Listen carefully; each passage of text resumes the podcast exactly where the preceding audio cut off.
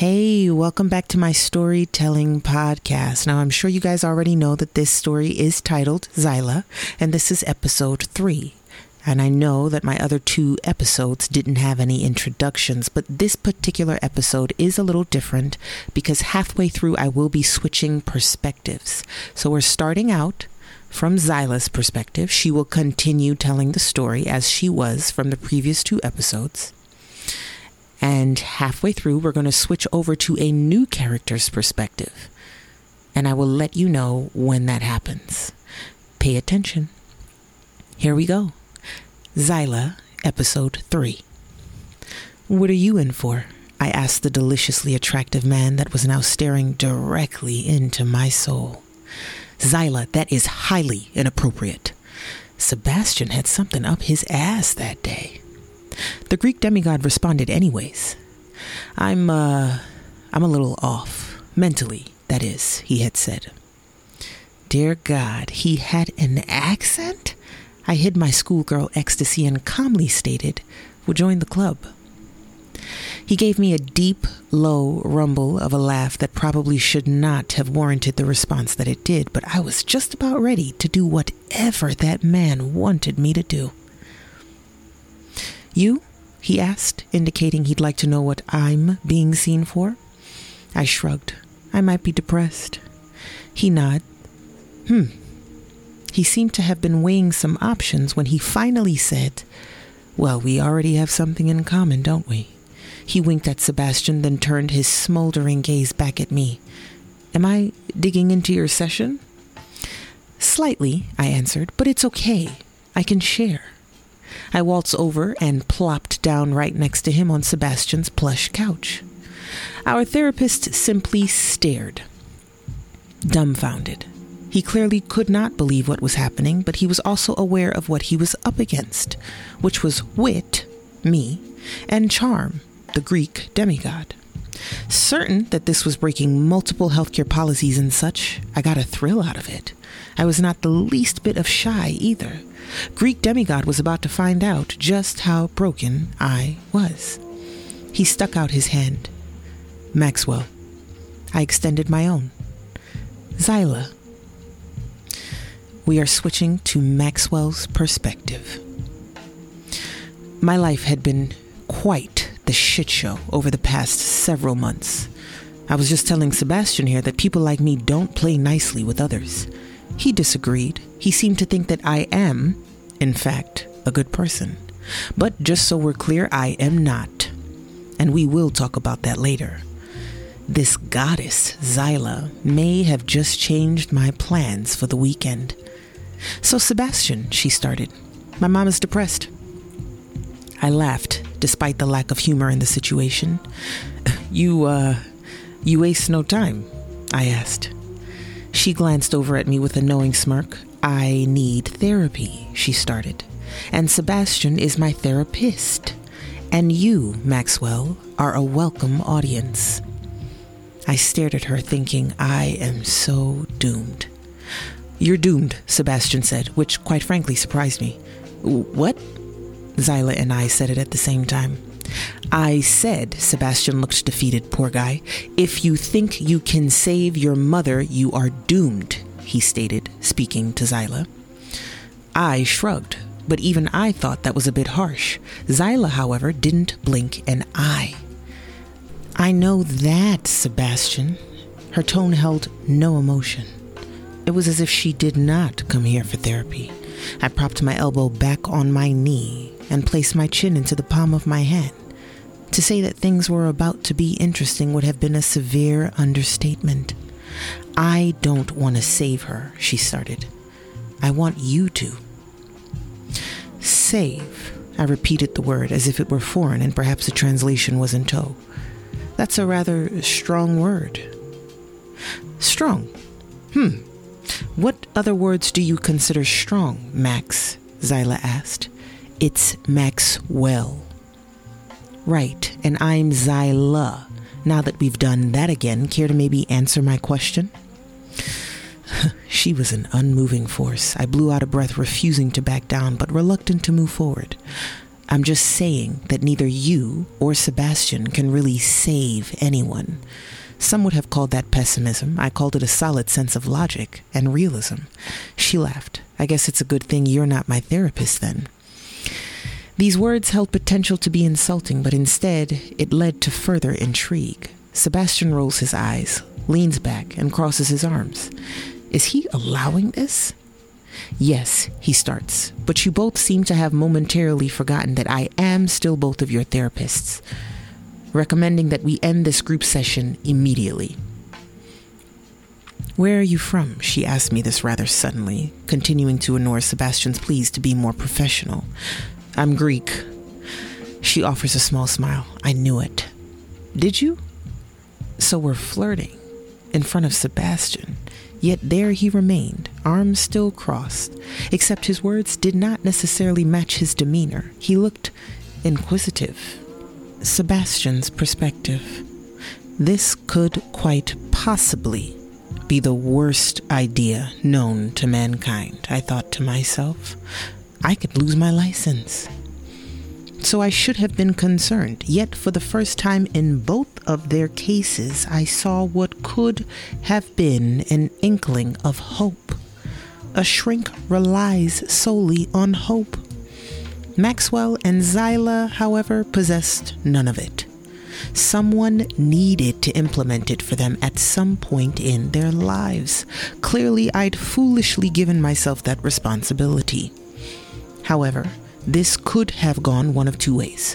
One, shit would hit the fan and I'd be the one to blame, which would cause me to lose two very respectable and slightly helpless patients, and perhaps my license.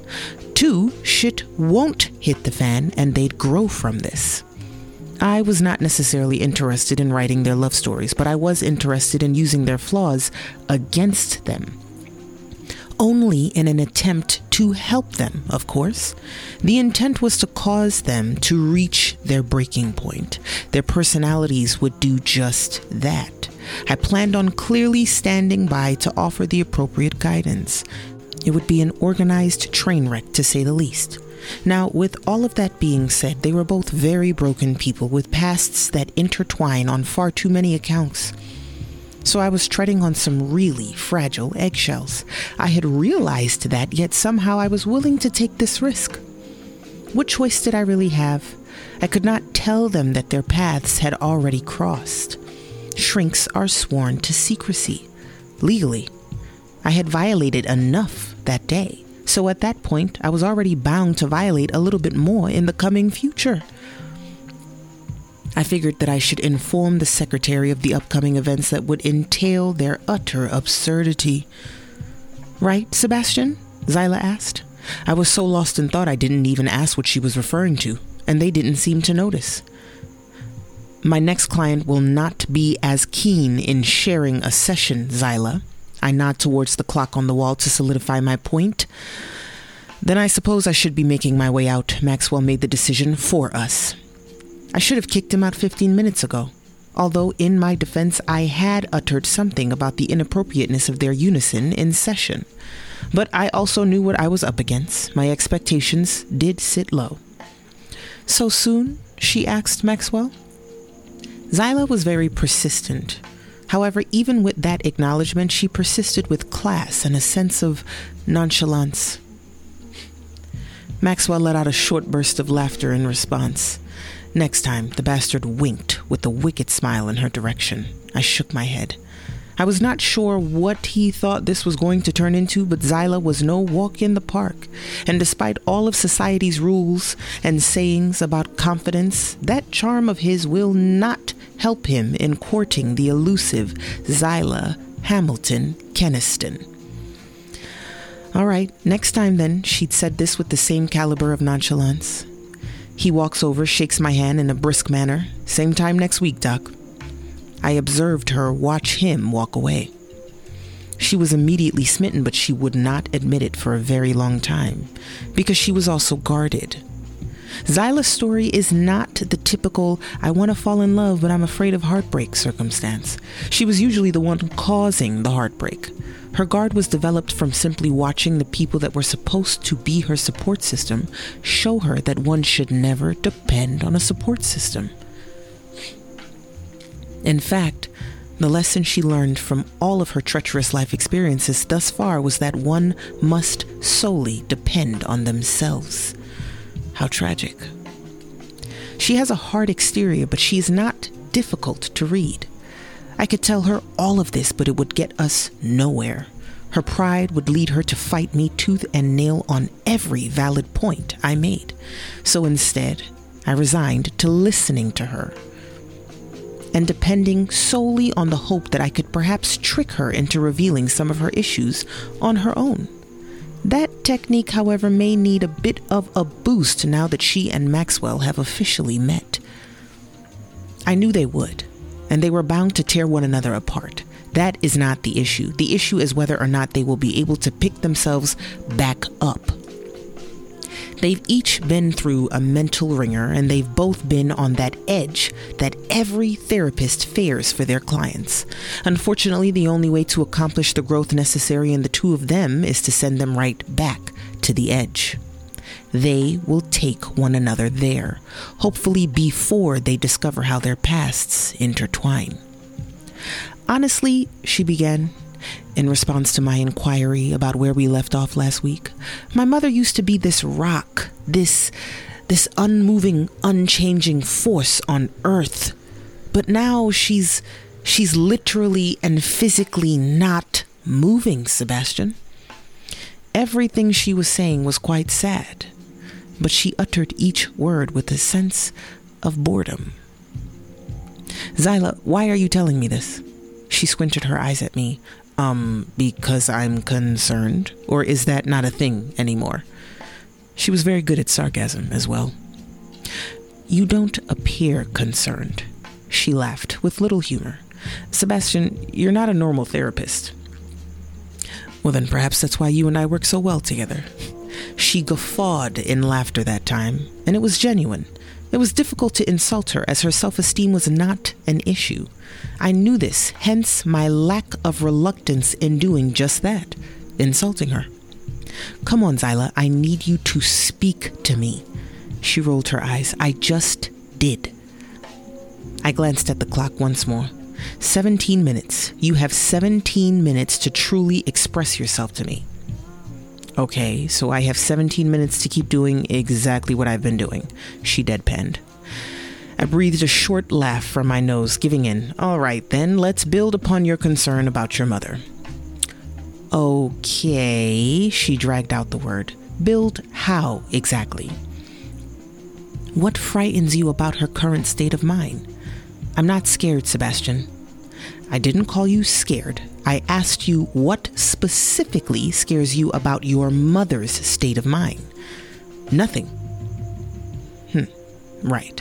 And that's why you brought it up to me today in your session? There was no response. I waited for her to say something, as I didn't want to be the one to provide that realization for her. I wanted her to arrive at it herself. She finally shrugged. I don't know what you want from me. Well, then how about for yourself, I asked. What would you like for yourself, Zyla? This isn't about me. It's about my mother. All right, then what would you like for her? I want her to go back to her old self. How are you going to make that happen? I can't, she shouts, which led me to believe that we were making progress. Then what do you want me to do? She rolled her eyes. I know what you're doing. And what am I doing, Zyla? She shifted in her seat. You're deliberately making me uncomfortable so I can make the point that you're trying to make. I laughed. Then we're halfway there, aren't we? She crossed her arms as I stared at the clock. I think I started giving in once more. You want more support. You don't want to do this whole Operation Save Your Mom by yourself. Well, yeah, but not because I'm scared, though. I tilted my head slightly. I then removed my glasses in hopes that this would allow her to acknowledge the gesture as me simply becoming less professional and slightly more of a friend. Okay, I stated, silently prompting her to elaborate. I do not believe you are scared. I believe you're brave, but I also believe that you associate certain emotions with weakness. She shifted in her seat again. Am I making her uncomfortable? I thought. Well, she began, I'm not afraid of anything.